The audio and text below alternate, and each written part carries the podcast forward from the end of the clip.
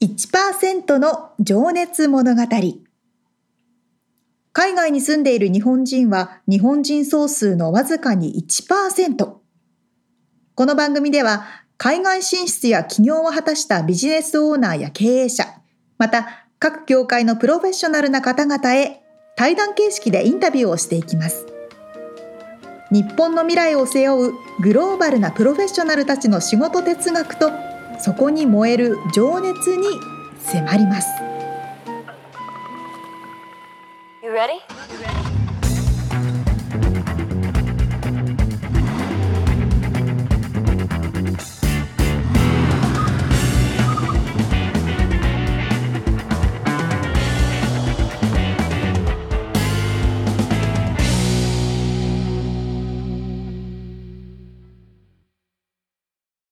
こんにちは。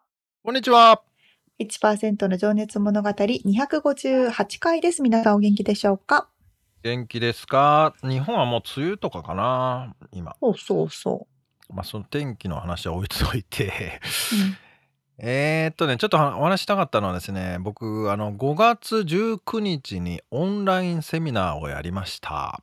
おっていう話なんですけど、で、まあまあ、広告も出したのもあるんですけど、これはね、あの、前に一回ちらっと話したかもしれないですけど、086のビジネススクール、オンラインビジネススクールっていうことで、はい。えー、スクール .086.com というはい。ね、ウェブサイトを作って、で、それの宣伝的なセミナうんうーで、オンラインビジネス始めるにはどうしたらいいのみたいな話を少ししたっていうやつで、はい。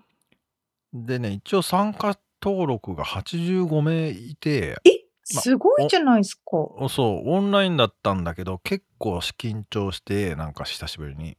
あら。で、なんか、妻もね、それを見てたりしてね、ダメ出しを食らったりとかね、まあいろいろそういう 一連の作業というか、これ面白かったんですけど、はい。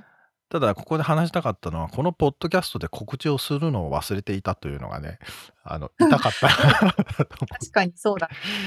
すりゃよかったと思って、そうですね。せっかくだし。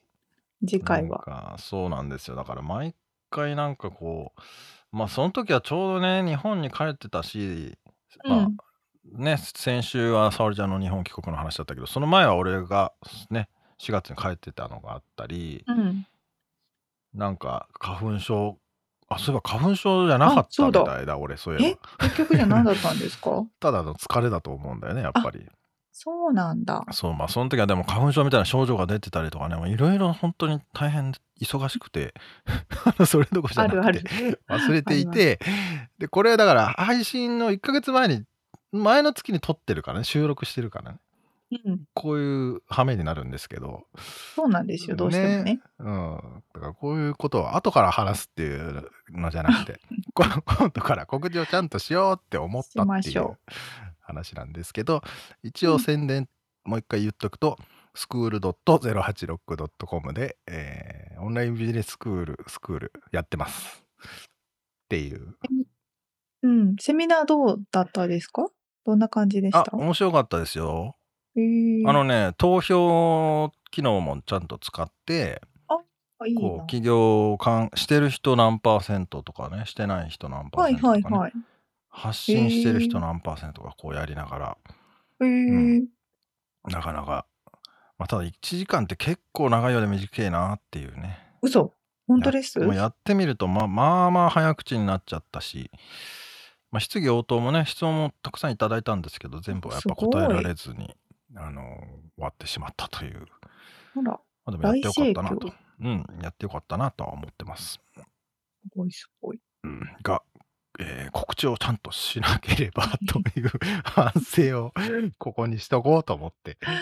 では、ぜひ次回からは。そうですね。させてもらいます。よろしくお願いします。はい。はい。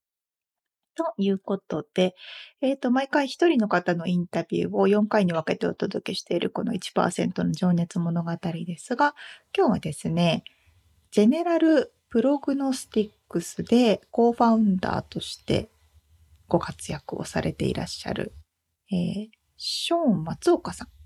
はい。のインタビューの2回目です。はい、先週がね、その General Prognostics GPX の、えーうん事業内容とかね、心不全をの、えー再発を予知するというのをこう血液採血なしで bloodless で行えるようなアルゴリズアルゴリズムを 舌が噛みそうですねいろいろと。確かに あのえー開発していらっしゃるというね話だったんですけどそんなまあショーンさんがどうやって育ってきたかっつうのが今回のお話ですね。はい。気になります。はい。ではでは、早速聞いていただきましょう。はい。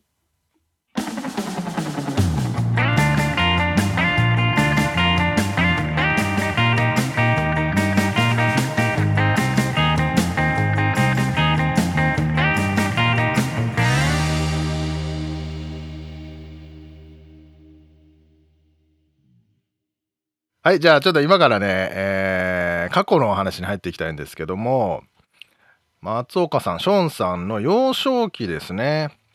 えっと、一応、神奈川県藤沢市生まれというふうに、どこかに書いてあったと思うんですけど、はい、そうですね。あの生まれはえっと藤沢市、神奈川県の藤沢市ですね。で、いいいいとこですね。いよまあおその時は覚えてないですけども、あのいいただあのいいとこです。間違いなく。でね2歳までえっと藤沢で、はい。でその後父の転勤の関係でえっとニュージャージー州ですね。父がまさにあの9/11であったそのワワールドトレードセンターで働いていたので、あのももちろんその9/11のもっと前前ですけども、はい。あのそこで勤めていたので、まあ、我々家族あの家族はその対岸のニュージャージー州の方に住んでいたっていうのが、えー、と2歳から7歳ですね。なるほど。で、えー、と7歳になって今度父の転勤が終わって日本に帰また藤沢にの小学校に通ったという状況ですね。でその頃は本当にもうあの兄弟間の喧嘩兄もいるんですけども兄弟間の喧嘩はもうえ、英語みたいな感じであいまだに覚えてるのがあの小学校てあの転校した初日っていうのはこう教室の前に立たされたりするじゃないですか。うん自己紹介みたいなね。自己紹介うんそれがま全くできなくてあのひらがなも自分の名前しか書けないみたいなそういうあちょっとややばいやつでしたね。でやばいやつって言っても、まあ、英語は普通でし話せたってことですもんね。そうですねただやっぱその国語でこう皆さんで音読したりする時とかっていうのははもう回ってくんな回ってくんなってずっと願いながらこう クラスをこう過ごしたっていう感じで。い。そうですか。僕は日本で育ったけど、その音読が苦手でしたね、僕もね。回ってくんな回ってくんな回ってくんな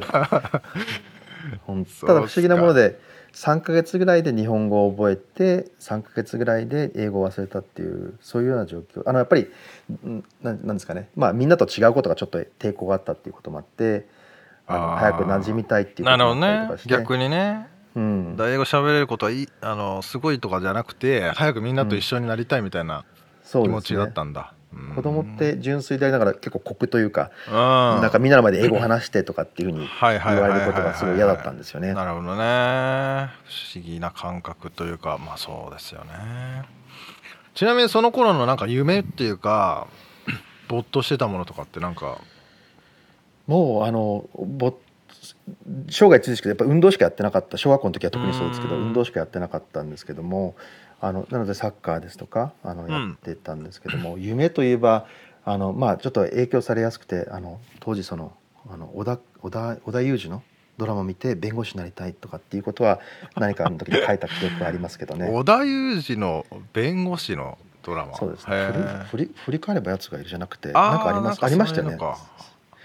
なんか織田裕二というと僕はあの踊る大捜査線っていうあのああそのもっともっと前だけど前ですよね。そうなんですね。へえちょっと織田裕二。そうですね。弁弁護士なんかあったんですよ。あそうですか。じゃあそれがかっこよかったんだ。そうですね。かっこよくて、うん。なんか弱い人を救うっていうのではい。何かこう弁護士になりたいっていうふうに思ったのを記憶していうます。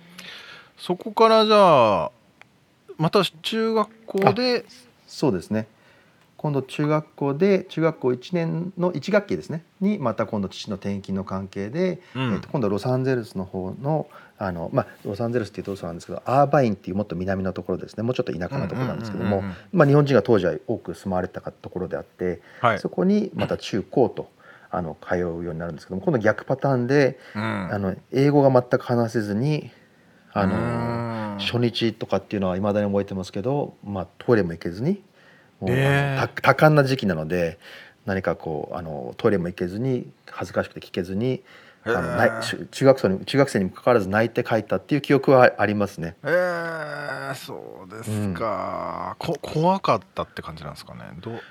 そうですね。怖かった恥ずかしかったっていうところであのやっぱりねこれ言語が通じないところにいきなりこう飛び込むっていうところで多分両親としてはきっと日本語あの、まあ、昔アメリカに住んでたしうん。行けばお話せるようになるかなっていうことを期待したと思うんですけどうんそこは最初やっぱりこうあの結構大きな衝撃を受けたのは記憶してます。でそこから日本人の多いコミュニティではあったんですけど学校としても日本人が比較的多かったんですけども、うん。まあ、今から考えるとちょっと感じ悪いんですけど一切日本人とのコミュニケーションっていうのを立って 嫌な感じですよねちょっとね。あの日本人でありながらもう一切日本人の人と付き合わずにあの白人の人とかそのいわゆる現地の人とだけ付き合った。でそこで英語っていうのをこうお覚えてった、まあ、まさにその時もスポーツをして信頼関係を得てうんでそうすると言語がちょっとこう増えてでもはい。理解してくれようとするので、うんうんうん。そういった形であのそうですね。もう1年半ぐらいしたら何かこう話しててもなんか知らない言葉がスッと出てきたりすることがあったりとかしてはいそれは多分引き出しがこうあった中でこううんあのだと思うんですけどもうん。そういったことがあって今度逆あのそうですねこ高校の時はもう本当にあの普通の高校生としてあの過ごさせてもらったっていう感じですね。面白いなあ。だからやっぱりそこに馴染みたいっていうのがあるんですね。そうですね何かこう、まあ、自分の中で戦略を立てて日本人となんか一緒にしたらそそっちにズズボって使っちゃうんじゃないかっていうことをあの考えたんだと思うんですけどね。なので意識的にちょっと日本人のコミュニティから離れてっていう。である程度あのその感じ悪かったのはずっと続いたわけじゃなくてある程度自分の英語に自信が持てた時にはもううん。あの実はあの日本人とつあの話したりとかっていうことはしましたけどね。うんいやーなかなかそれってね本当にいろんなこと考えるんだろうな。子供子供まあ子供っちゃ子供ですもんねまだ。そうですね、うん。子供でありながらやっぱりその時のストレスですとうか、ん。なんか大人が考えてる以上に多分あの子供たちっていうのは考えていて、うん。なのであのそうですね。うん今から考えるとなかなか頑張ったなというふうには思いねそれを意識的に自分で実行されるっていうのもすごいなと思いますけどじゃあそのなんていうのかな下地っていうかああ思い出してきたっていう感覚なのかもうまたゼロからゼロベースで英語を習得したみたいな感じでどっちが近いんですかね？ゼロベースですね。の方があそうなんですね、はい、ただうん。ある程度のストックになるといきなりこう知らない言葉が出てくるってことがあったりとか、うん。まうん、感覚的なものであのは話したってところもありうん。あると思いますね。でもあのゼロでした最初は。ちなみにそれはその時も家庭に入ると日本語で話すっていうようなパターンなんですかね。そうですね。もう両親とは必ず日本語で、うん。あの話していたので、じゃあの日本語もキープしつつそうですね。英語も。あとあとはその週末のあの日本人のその補習校朝日学園っていうのがあー今でもあると思うんですけども、そこに通ってたのでね。週末はもう日本のカルチャーにどっぷり使って友達とも遊んでっていう感じでしたなるね。いやー朝日学園を卒業される方は皆様優秀な方が多いなという印象がいやいやとんでもないですけど。でもね西田ひかるさんとか押尾学さんとかそういう なんかあなんかあとはねいるんですよね。誰誰々のお母さんとお友達だったとーか、ね、そういやいやいや優秀な方多いと思います。す 杉蔵さんとかねああへえあそうなんですね。へえ、はい。い、やーちょっとなんかねいみい言いたいこといっぱいあるんだけどね。はい。いやまあまあいいや。ちょっとまた後で出てくる。ちょっとじゃあ次の質問あのー人生の転換期となった衝撃的ななんかエピソードみたいなのがあったらちょっと伺いたいなと。あそうですね。そういった意味ではそのまあちょっとあの一つの転換期だだったのはそのまさに高校はいの卒業するタイミングですね。あのおお。実はその、まあ、さっき言ったようにそのもう現地のアメリカ人の普通のハイスクールの学生と同じようにうん。過ごしていて、もう大学もアメリカの大学、うん。あのに受かっていてそれこそうん。UC 系の学校に受かっていて、はい。であの、まあ、アメリカの大学に行くって決めていた内内心は決めていたんですけどもそれこそ高校の最終学年の4月はいぐらいに、あの放課後に学校の先生に呼ばれて。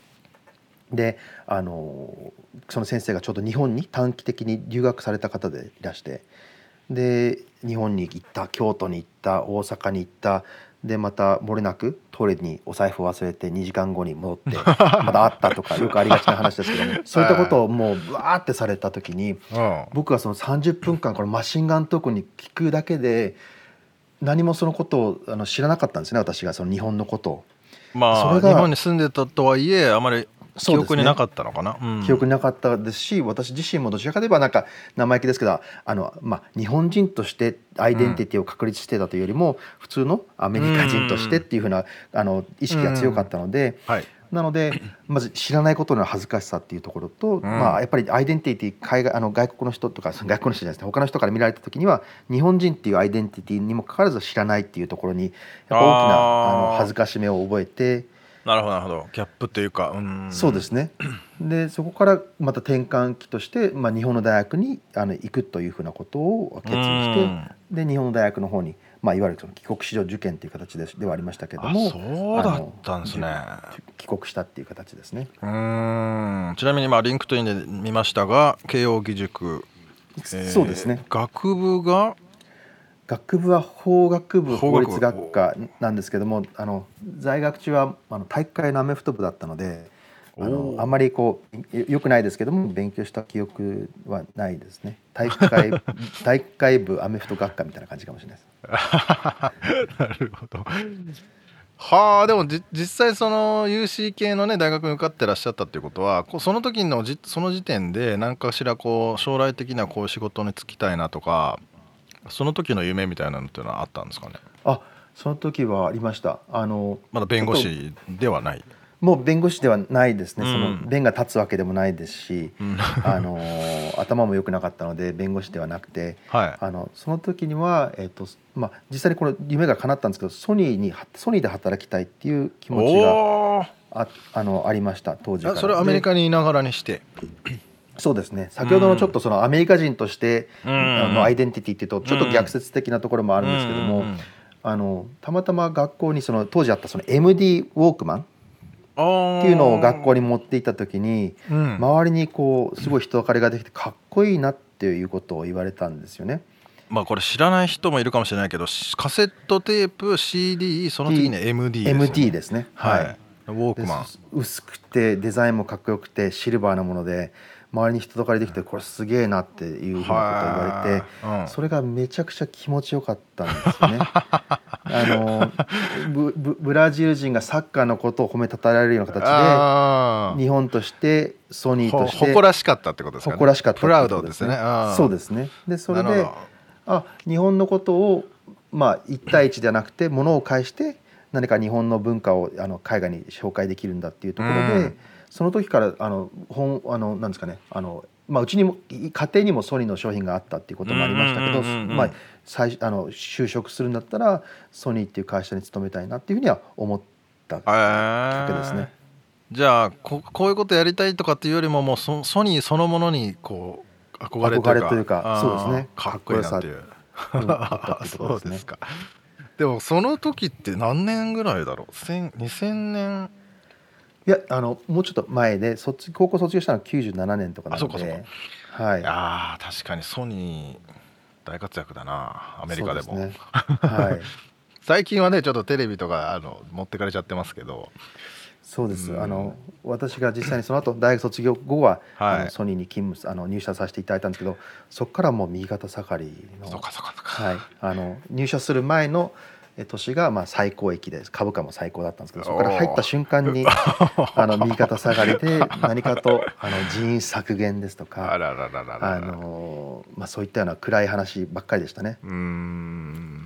そうですか。じゃあソニーまあ本当にじゃあそれは行きたいところに仕事ができてその時期は日本で働いてらっしゃったそうですね。最初の頃はあの日本で働いていたんですけどもあの結構若くして海外駐在、まあそのまさに人員削減っていうこともあって、はい。あの海外あの私は特にそのマーケティング海外マーケティングっていうのを担当させていただいたんですけども、まあこれまでやり取りしてきた人が 人員削減の対象になっていなくなったんでじゃあお前行ってこいよというふうな形で中継ぎ的に行くんですけどもそのままあの、まあ、こあの私がそこにあの転勤という形であの、まあ、パーマネントであのうん。高級高級的じゃないですね、まあ、不妊という形で、うん。あのあの転勤になったっていうことですね。なるほど。それは場所はどこだったんですか？そこはあのニュージャージーです。ああそうなんですね。うん。はい、ニュージャージーのところにある、えーとえーとソニーエレクトロニクスという販売会社の、まあ、その中でまたマーケティングをさせていただいたっていうところですね。ん。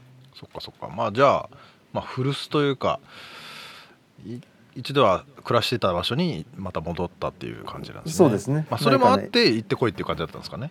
あそこまでどう考えてるかわかんないですけど あのまあそうですね。人な割とそのひ人なんあの自分で言うのも恥ずかしいんですけども、うんうん。あの人付き合いがうまいというかコミュニケーショあンのコミュニケーションがうんでできるっていうところで、はい。こいつを送っても、うんうんまあ、その会社としてはあんまり業績が良くない中でも何かこうやってくれるんじゃないかっていう期待もあったのかなっていうふうには思ってます。多分なるほど。身の丈以上の仕事をまた任せていただいたっていうふうには思ってます。へえすごいなその後がちょっとそうそうたるこの会社名が出てくるんですけれども。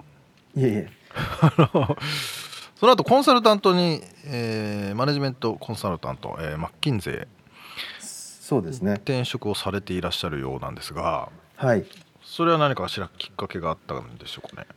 そそうですね。あのソニーでまあ一旦転勤させていただいて帰ってきて、はい。まあそのいわゆるまあ右肩下がりって言ったら変ですけども、うん。そういったまあ時代的に、うん、ちょっと落ちているっていうかのまあ苦境うんの場面で、はい。実際に、えっとまああのまあ、内部からもちろん我々若い人、まあ、あの先輩の方もソニーをよくしよう変えようっていうふうな形で頑張ってたと思うんですけども、うんあの一方であの私が勤めていた事業部のところでちょうどそのうん。マッキンゼーのコンサルタントが、はい。あのまあ、コンサルタントとしてあのはい。ソニーに雇われて、まあ、うまくこうあの提言っていうのをまとめていったのあの、まあ、実際私としてもプロジェクトで入って、はいあの隣でまとめていく姿を見てかっこいいなっていうのとあの、まあ、こういった形であの苦境に立たされてる日系企業の、まあ、サポートができるなんてかっこいいなっていうところがあって、まあ、あのソニーをその、まあ、マッキンゼーに勤める前に一回ビジネススクールの方に留学をして。ああそうかそうかでその後にあのまあマッキンゼンにあの勤務したっていう形ですね。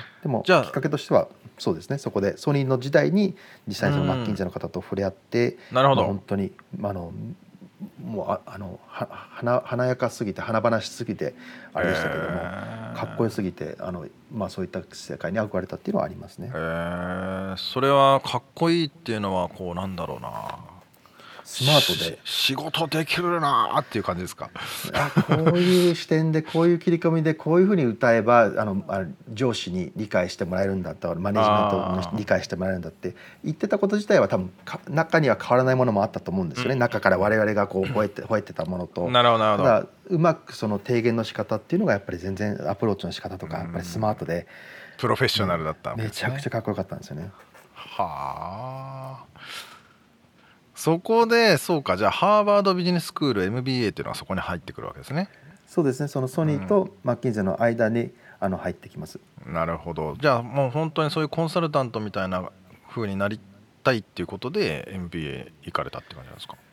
うんと実際にはあのやっぱり国境に立たされるその日本の企業の、まあ、助けになりたい、まあ、その中では特にその日本企業というよりはソニーに戻ってソニーをあの何かこう力になりたいっていうのがあったので。その時からマッキンゼーは憧れはありましたけどもあのビジネススクール卒業してマッキンゼーに行こうっていうところではなかったですねあ入学当初は。そうなんですね何かこうやっぱり自分が若いながらにこう何かこう提案してもうまくそれが伝わらなかったりとかうまくこう倫理というかその承認が取れなかったりとかしてすごくこうあの力不足を感じることがあったんであの何かこう MBA に行ったらなんかスーパーマンになれるんじゃないかって、ね。ってきたらみんなの信頼得られてこの業,、績も立て直せるんじゃないかとかそんなようなこう淡いあの夢物語みたいなことをあの、うんうん。描いてあの留学したっていうのが実際のところですね。そうですかでもその時点でまあ以前以前というかそのアメリカに来た時はアイデンティティとしてはもうアメリカ人だというような認識だったということなんですけどそのソニーという会社を立て直したいっていう気持ちはどっちかというとこう日本を助けたいっていう気持ちに変わっていったってことなんですか？おおっしゃる通りだと思います。いついつから切り替わったのかわからないですけども、うん。あのそうですね。その頃には今もそうですけど日本人としてのアイデンティティの方がやっぱり強いですね。なるほど。でやっぱりソニーみたいな会社をもっとできる中にはすごい優秀な方も、うん。あのたくさんいらっしゃってはい。であのもっとできるぞってことを世界に示したいっていう気持ちが強かったですね。そうかなんかとても嬉しくなっちゃいましたけど今話を聞いてて。なんで何がきっかけだったんだろうかね。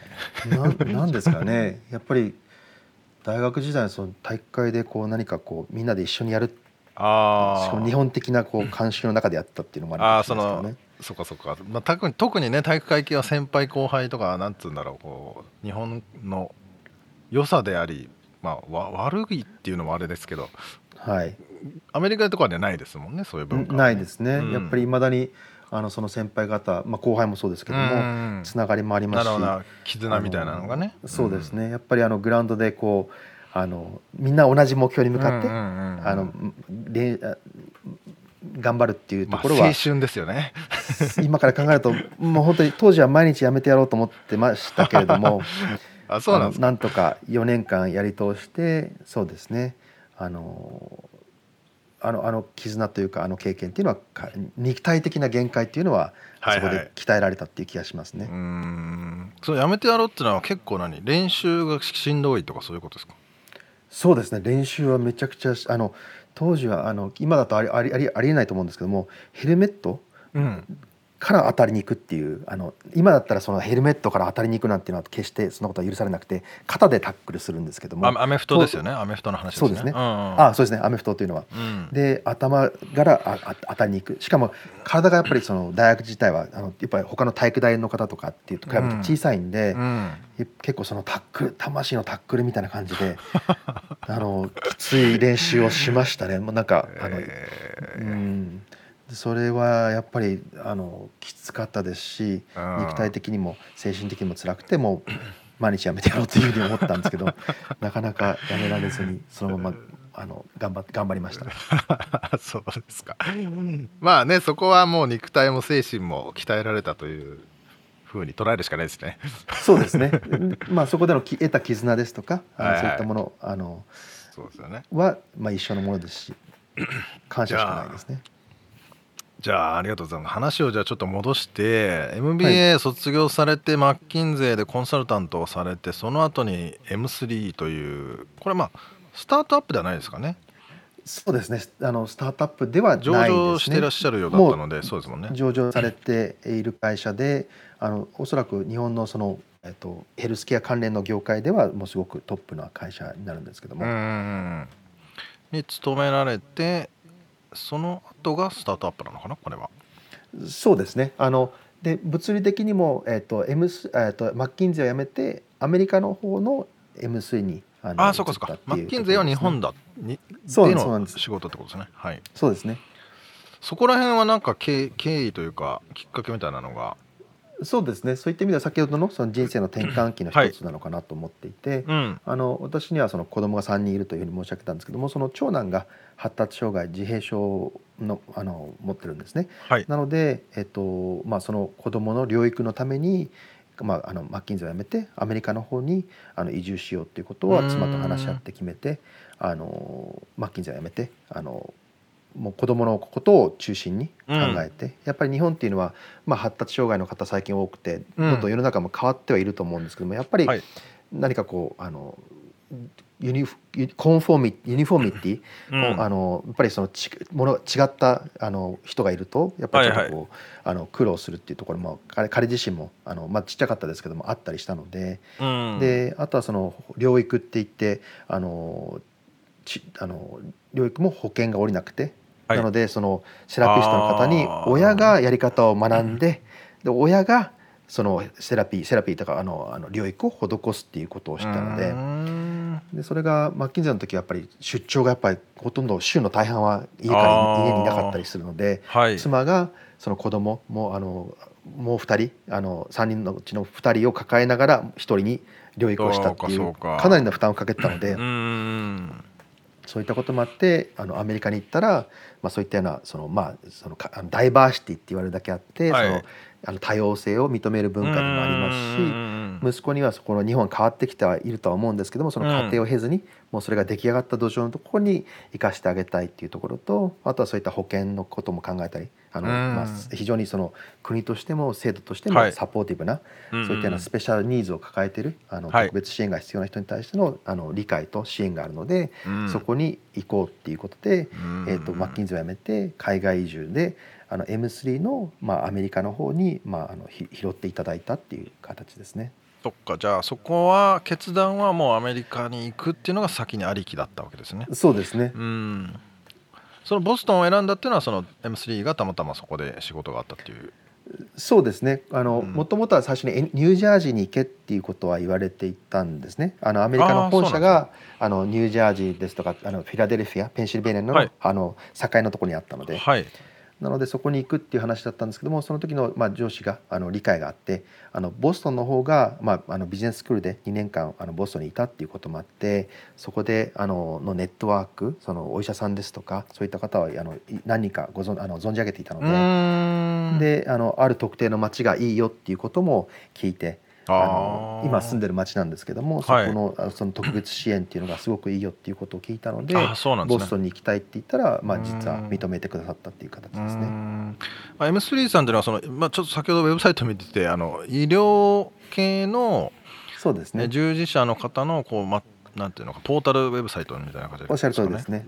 そのポータルっていうのを構築して、そこにはいろんなサービスを展開してる、登録されていてマッチングとかもあるってことですね。そうですね。人材紹介ですとか、そうですね。例えばそのさっきの知見を、はい、あのの募ったりですとかあとは医療情報を提供するそういったようなことをやってますね。ちなみにその町の名前ってき伺ってもいいですか？あもちろんもちろん、えっと、今住んでるのはニュートンっていうところですね。なので、ボスボストンがあってその隣にそハーバードがあるケンブリッジがあって、はい、その隣にニュートンがあるっていう。だから車ですと大体ボストンのあのダウンタウンまでは大体15分ぐらいで行かれる行けるとこですけども、まあ、緑が多いあのちょっとした郊外ですね。まあ、その設備が整っているというかそのなんていうのか療育にとっていい場所っていうのはな何故そうなんですかねその市がもうそういうのをこうなんていうのか市長さんのこう思考なのかどういう感じなんですかね。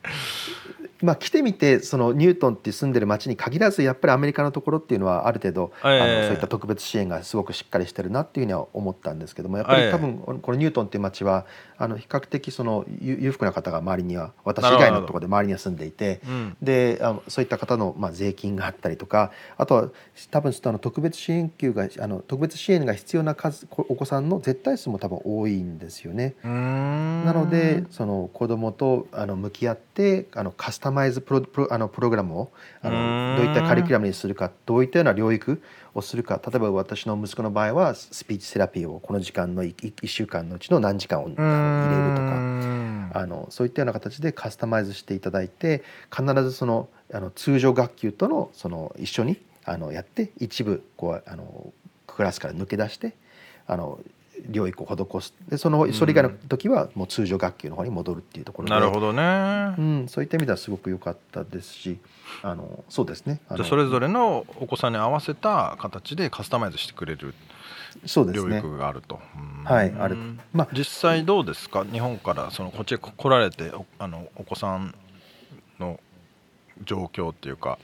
そうですね。あの、はい息子は息子自身はもう今、中学もう今度こあの9年生になるんですけどもうんうん、もう次高校なんですけども本人がいいか悪いか別として自閉症っていう、うん、あの認識がないんですよね。なるほどなるほど。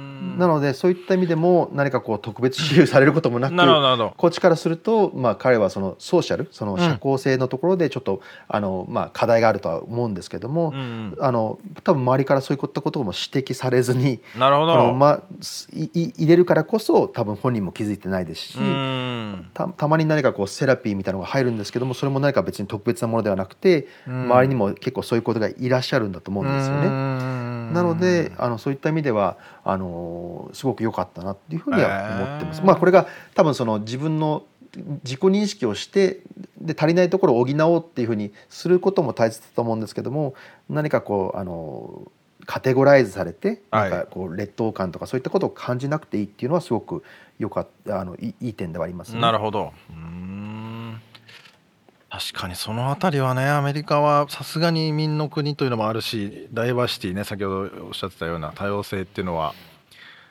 なんか何でも受け入れてくれる感はありますもんねなんか。そうですね。本当におっしゃる通りあの、うん。ですね。なんか日本だったらこれちょっと言われるだろうなってこともは全然、ね。あの何も問題なくできますし、ね、気にしなきゃいけないことが多いというかねなんというか。そうですね。うんそうですか。素晴らしいですね。いえいえ。でそこからじゃあスタートアップえーまあどなんというか起業ですよね。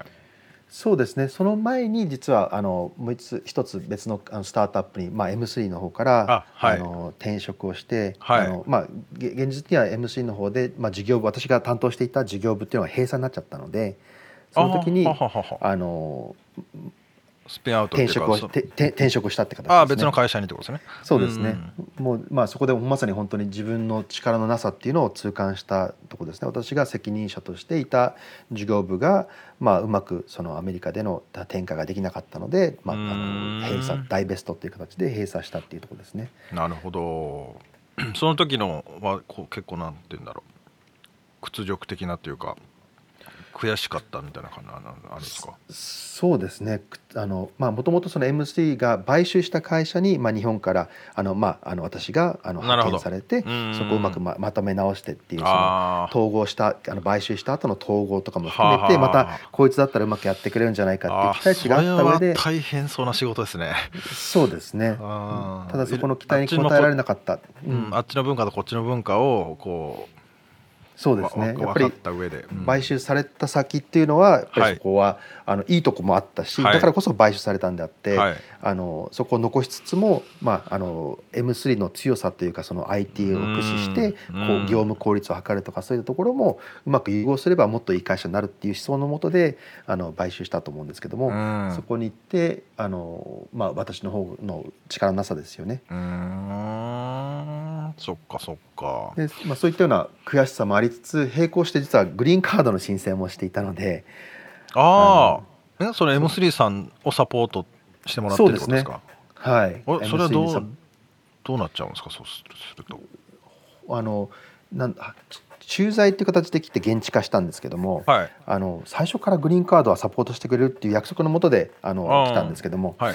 ただ腹からあのグリーンカードを申請するのはなんかこうこいつ転職するんじゃねえかっていうふうに思われるのが嫌だったんであえてこうあのしてサポートしてくれるっていうふうに知りつつも私はあなたに忠誠を誓ってんだよっていうことを見せる意味でも グリーンカードの申請ってしてなかったんですよね。あ。最初はビザで来てたってことですねそうですね、ん。はい。でそこからあ何かこう事業を閉鎖するってなののと同時に今度は大統領がオバマからトランプになるっていうタイミングにななってこれは早めに申請しなきゃやばいよっていうのでまさに当選した次の日にあの提出したっていう形なんですけどね。えそれで無事取れたんですかそれは？あそうですね。あの通常よりは長くはかかったのとああ。とはそのえっとあのまあギリギリタイミングとして、はいあの労働許可証がグリーンカードを取る前に労働許可証が得られたのでまあ無事に転職したんですけどあ。結構危険な橋を渡ーったというやかーそれもハラハラしドキドキですね。そうですね。本当にその時はもう夜中に起きるっていう起きてもう日本に帰らなきゃいけないんじゃないか。でも息子のことを考えたりとか家族のことを考えた時に眠れなかったっていうことはそのはあ。仕事以外のことで寝れなかったっていうことは多かったですね。なるほど、でやっぱり移民局も何か全然グリーンカードの進捗とかっていうのは何もこう開示するわけではないですしうん。移民弁護士はもうトランプが大統領になってグリーンカード保持者も何か入国できなかったりとかそうですよまあねちょっとそう。そういったこともあって全然移民弁護士が連絡をあの何も問い合わせても何も言ってくれなくて もう移民弁護士に妻とあのもうオフィスにあのけしかけてもうあのゲリラ襲撃じゃないですけどももう出てくるとこを捕まえないとこいつは全然あの連絡あの返返信してくれないってなってそういったようなことをやったりとかあの面接のところとかでもあのグリーンカードを取る前に面接をしなきゃいけないんですけどもそこも何かこううまく入れてもらえないかっていうことを交渉したりとか結構いろんなことはあのしたつもりしたしましたけれどもまあでもやっぱり一人の力では何もならないっていうところでもう最終的にはもう運が神様が あの労働許可証とグリーンカードを与えてくれたっていう形でまあ本当に首の皮は本当に一枚つながったっていう形ですよね。はあ、まあ、そこもまあ修羅場というかまあドキドキしますなそれは。そうですね。やっぱりあのそうですね。ビザあのビザではもうそのビザスポンサーしてた会社はもう閉鎖するっていうふうになってしまったのでそこは本当に危なかったですね。よかったっすね。でも。そうですね。いやちょっともう話が尽きずにあれなんですけど、じゃあちょっとね、そろそろ独立の話から次のセクションで伺っていこうかなと思いますんで。はい。はい。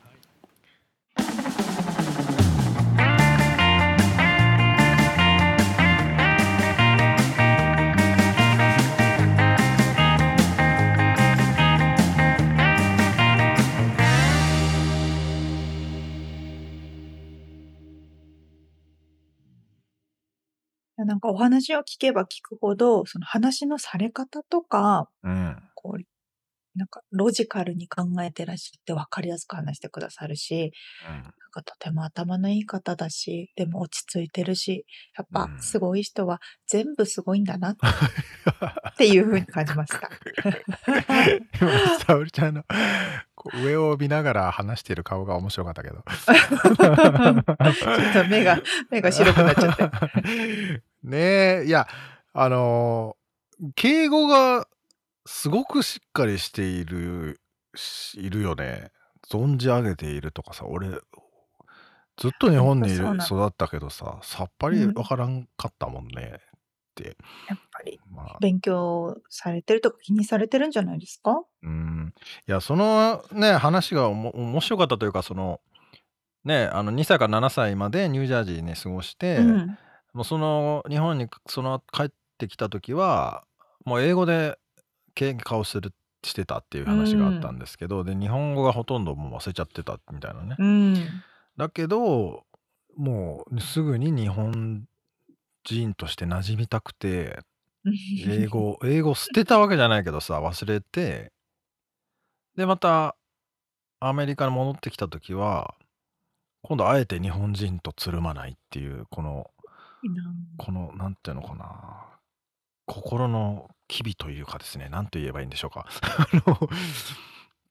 アイデンティティ。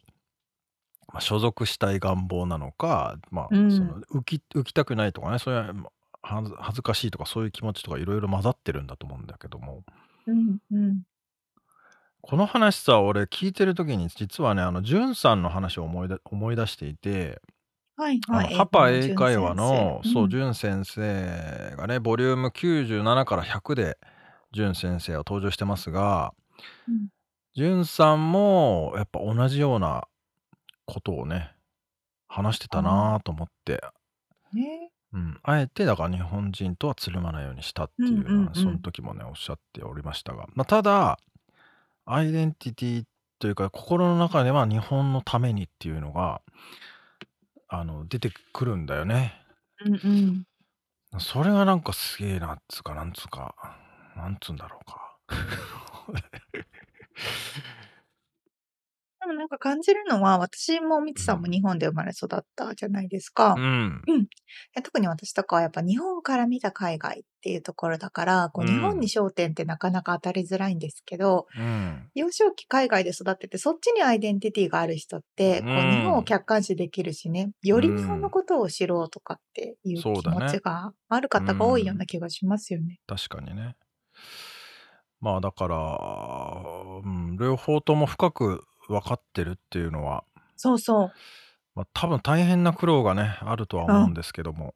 いや、そうですよ。ちっちゃくてね、ねなんかもうちょっと、わー、へーとか言ってる時そうにね、その当時はね、やっぱ自分の意思思じゃなくて、やっぱ親の意思でね、そうねなっちゃうわけだから、確かに確かに。なかなか大変だけども、力になるんだろうなと、話を聞いているとうん。思いますね。やっぱ人付き合いがっていう話ありましたけど、そういうところで鍛えられてこられたのもあるんでしょうね。確かに。そうだね。すごいその通りだ。力を得そういうてうん今に生きてて。そういうところでやっぱりいろんな感じた自分が感じたね恥ずかしさとか悔しさみたいなものとか、うんうんうんそういうものを分かってるからちゃんとコミュニケーションがね取れるんだろうね。でしょうね。なるほどね。まあそれとあと最後のあのご長男のね、えーうんうんまあ発達障害自閉症でいらっしゃるってことで、それもあってアメリカに行く決断もしたっていうのもね話もなかなか、えーこう素晴らしいなっていうことここうなんか簡単な言葉しか出てこないんですけど、うん、アメリカの普通に住んでるだけでもアメリカの、まあ、全体的な制度うっていうん。のが、特にあのそうね。うん、しんななけんなんていうのかな？ディあスペシャルスペシャルニーズが必要なスペシャル方ニーズが、ううんのためのものが多いっていうね。そをしてまし大きな違いが感じますよね。うん。ねえ、逆に、やっぱりなんか俺もさ、日本のことを思い出すと、うん。なんかやっぱその障害者という風な、うんえーまあレッテルっていうかね、貼られてるたなって思い返すと、そう思うもんね。いるとあんま気づかないかもしれないですね。当事者じゃない限り。うん。ん？日本にいると？日本にいると、あー当事者の方は感じると思うけど、そうじゃない方ってあんまり気にすらしないかもしれない。ああ、そういうことか。うんいや、なんかこう分けられちゃってる感がすごいあったなって。うんまあそのね、長男の話、アメリカに来て、今、まあ自分がだから発達障害と認識してないっていうか、まあ逆に言うと、だからうんうんび伸びね、こう生きてるっていうことが、ほんと逆、まあ逆だよな、きっと。日本だと。そうですね。うん。確かって思っちゃって、まあどに。う、ね。なんか、日本のその辺が良くなるといいなって思いますね。なんか何もできないんですけど、自分の力では。だんだん変わってはきてるんでしょうけどね。そうね。まあこういうの発信するのも大事なのかな。あ先週の沙織ちゃんのクレームじゃないけども。あ、はい。公共の電波に乗せて。そうですかね。はい。はい。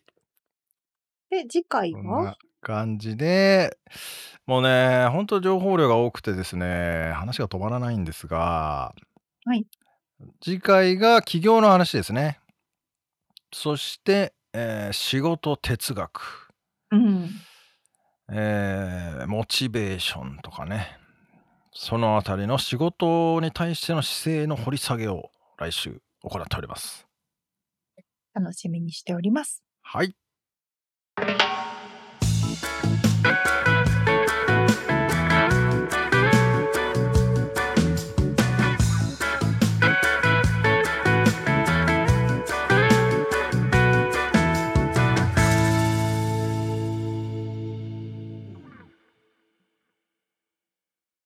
リアルアメリカ情報よっこのコーナーでは最新のビジネス生活情報をアメリカ・ロサンゼルスからお届けしてまいります。はい。えっと、前からお話ししてますけれども、私が今年家を買いまして、その家をいろいろリノベーションしているとお話、というお話のね、はいはい。まあ続きにはなるんですけどね。ああ、そうなんですね。もうあの3ヶ月経ってほぼほぼ完成しましたと。おお。まあ、あの、ほぼ建て替えたようなぐらい全部変えたんですけど。そうだよね。最初は何だったっけ？トイレだけ？あ、じゃあキッチンだけ外？変えようか？うんみたいなそうそうそう話だったのね。キッチンだけ変えようかって言ったんだけど、うん。全部変えて、うん柱もほぼほぼ付け替えてるから、まあ、ほぼほぼ、ほぼほぼ立て直してんじゃんみたいな感じなんですけど。で、まあまあ、3ほぼほぼ、そうね、3ヶ月、まあ間、ちょっと休んだりいろいろあったんですけど、うんうんまあちっちゃい家なのでね、うん。うん。まあそれぐらいで、まあ落ち着いたかなと思っおてううん。暮らしていたんですけど、はあのー最初の頃からね、私はね、もう家に帰ってきてドアを開けた瞬間に変な匂いすんなーってすごい思ってたんですよ。最初の頃から？最初っていうのはまだこうリノベーションを始めた頃から。はまだ住む前ぐらいからかな。あ。はもうすっごくなんかツーンとしたような変な匂いするなってすごい思ってて、うん。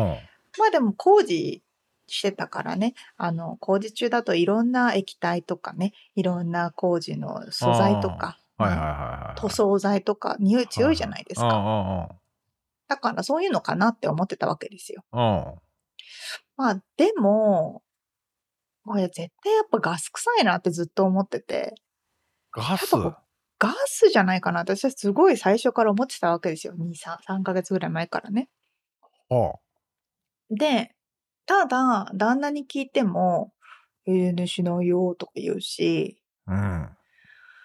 で、まあ、工事も終わって一段落したので、うん。まあ、普通に住み始めたんですけど、やっぱり帰ってくるたびにその匂いが、こう、するわけですよ。で、全然ね、こう、なんていうの、止まらないわけですよ、まあ気その匂いが。になる、出すともう止まら、気になってしょうがないよね、多分。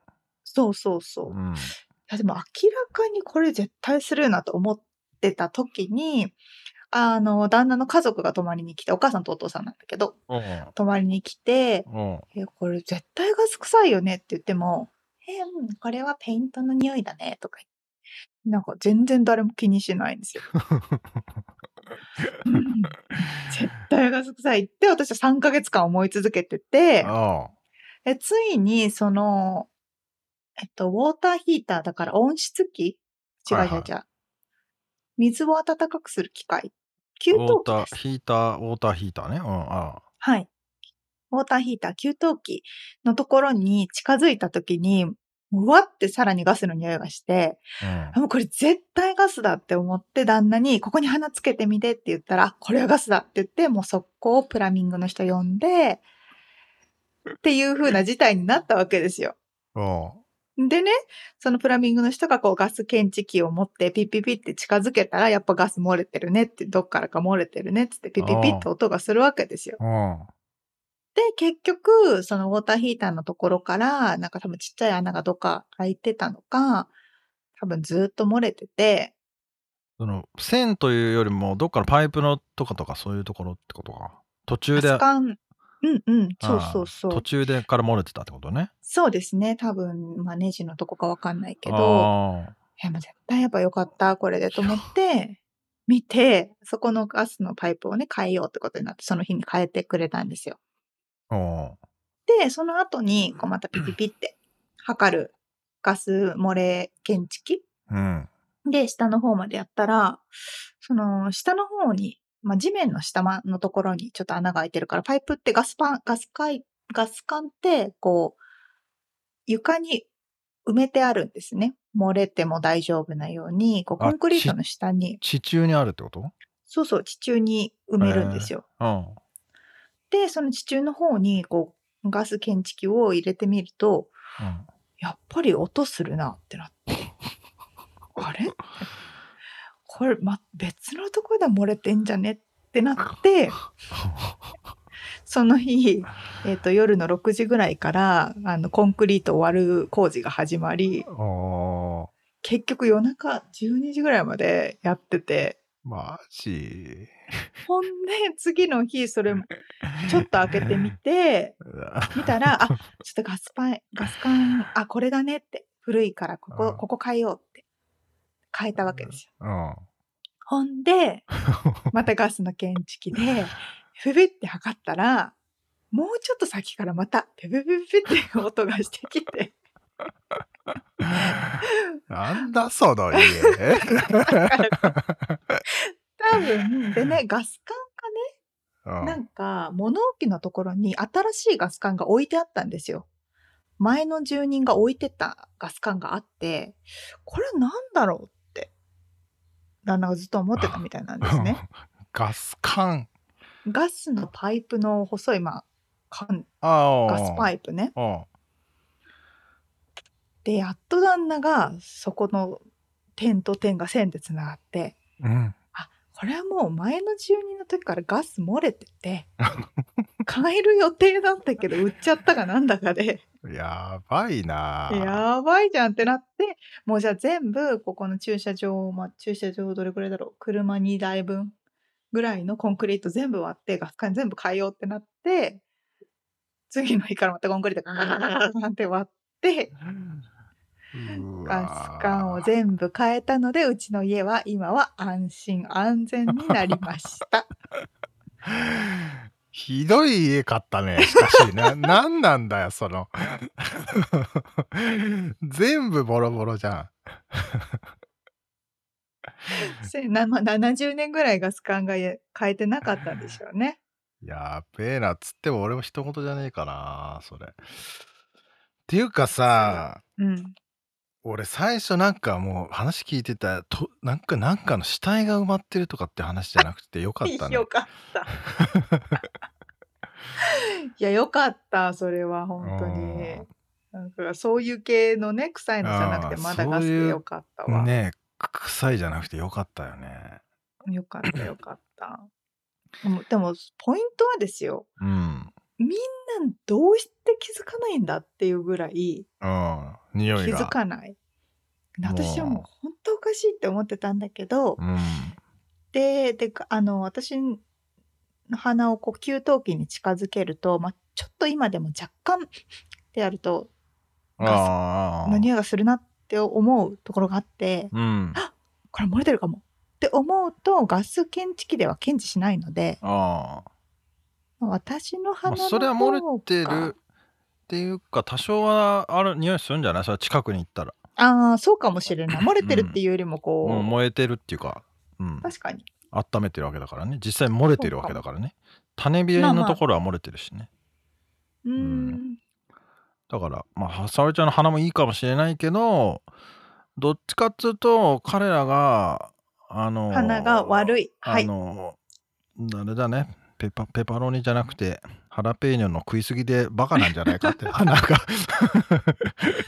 そうハか。ラペーニョ食いすぎなんじゃねえか。なるほどね。本当本当よ。誰も気がつかない。このガスの漏れた家に住んでて。怖いわ。てか危ないよね、そもそ本も。当よ。爆発しなくてよかったね、とりとりあえず。本当本当よかったです。とりあえず。うん今は全くガスの匂いはしませんし、うん検知器も一切反応しません。っていうか、その確信犯じゃねえか、その前の住んでた人。うん、そうかもしれない。こんな家で早く出ていかないと、いや、買い手が見つかったっつって大喜びだったね。あ間違いなく、あの、普通の、なんていうんですか、一般的に、その、レディートゥムーブインって言って、あすぐ引っ越せるような家じゃなかったから、うんあの初心者向けの家ではないことは分かってたから、なので今はもう全部変えて、新築にしましたって感じかな。お疲れ様です。まあでもね、よかったね、それはそれで。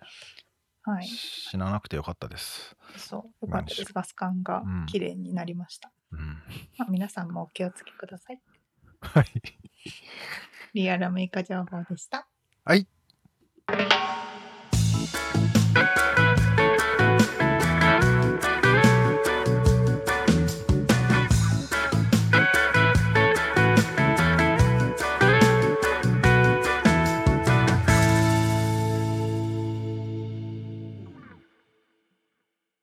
ではでは、はい。えっ、と、締めのコーナーです。はいえー今重、重大なことが発覚いたしました。はい。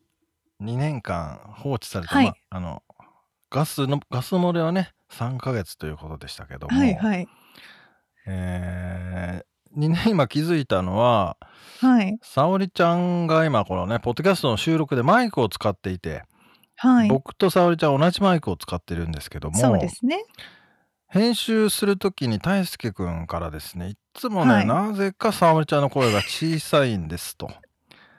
もう何回も言われてね俺も何回も直して「沙織ちゃんもうちょっと近くで」とかって言ってね。あのいろいろな付属品を買ったり、でこの間はまあマイクスタンドを買ってね送っているわけなんですけどもでも今日は、あの、口がつくぐらい近い距離で話していたんですよね。そうそう。で、先ほどのリアルアメリカ情報をのお話を沙織ちゃんがしている間に僕は気づいてしまったんですが、はい。沙織ちゃんがマイクのですね、もう真横に向かってですね、喋っているんですよ。いや、この正面、前と向きがあってね、前後ろのマイクには。それで、沙織ちゃんずっと真横のね、ちょどっちかっていうともう後ろの後方、斜め後方ぐらいからね、しゃべ喋っていることに気づきまして、そら聞こえんわってつって、今、正面にしたらもううるさいぐらい聞こえてます。ちょっとあの、言い訳、言い訳をしてもいいですかね。この、今使っているマイクはですね、いわゆる上にポフポフの、あの、スポンジを乗せているわけなんですよね。えー黒いマイクのね。そうすると、あの、ま、後ろも前も横も右も左も一緒に見えるわけなんですよね。で、あの、私があの、アナウンサー時代に使っていた手持ちのマイクはですね、あの、あ前横後ろなくてですね、ー360度対応なんだね。ええ360度疲労マイクなんですよね。まあ、だから私はもうどこから喋っても同じだろうと思ってずっと喋っていって、そしたらなんか毎回毎回見てたから声が遠いって言われてるよっていうふうに言われて、おかしいな、なんでかな、なんでかなと言ったところで、今原因が分かったという言い訳をしつつ、えー特に大輔さんごめんなさい。これでね、いつもより沙織ちゃんの声がよく聞こえてるんじゃないかと思いますけども。そうですまあ。今まではもう沙織ちゃんの声だけがね俺の4分の1ぐらいのこのは周波数しかなくてさ で俺の方をずっと下げてやべえ。沙織ちゃんの上げると今あ度この部屋の中の音まで上がっちゃうからさ拾ってるやつが。なんか沙織ちゃんのやつだけ雑音が多いんですよねつって毎回言われてたからね。ああ、もう本当に手、手こ、手をね、手こずらせてね、お時間をかけさせてね、もう信じられない。そんな、前と後ろ待ち上げ、静かに聞こえる雑音だけを下げて沙織ちゃんの声だけを上げるのよそこがね大変なんだよね大輔君特に本当信じられない。本当まさ、まさかそんな前と後ろがあって、そんなのを間違えるな信じられない。えーひたすら深くうん謝罪をいたしますい。やよく聞こえるわ あーごめんなちょっさいと。音量下げましたあ、まあさっきいつもね 音量マックスなのにねなんか遠いなと思ってああ、謎が解けた。ああ本当にこれで綺麗な声でお届けできればと思います。よくも2年間も後ろ後方後方斜め後方からばかり喋ってたよね あのね、特にこのコードがあって、うんあ後ろ側にコードがああるので、それをね、見せないようにした方がいいかなと思ってたから、多分基本あ真後ろとかで喋ってたと思うよ。あそりゃ聞こえんあわーだからね、そりゃ聞こえんわな。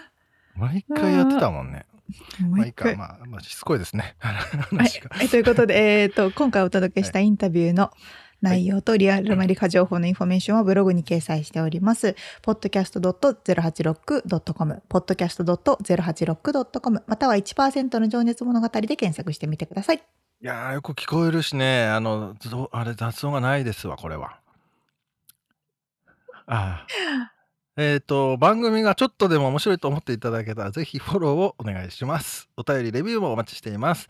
はいそして、番組サポーター、パトロンさんからのご支援も引き続きお願いします。詳細はウェブサイトを見てね今週も聞いてくださってありがとうございました。えーマイクは前と後ろを間違えないように使いましょう。はい。planet.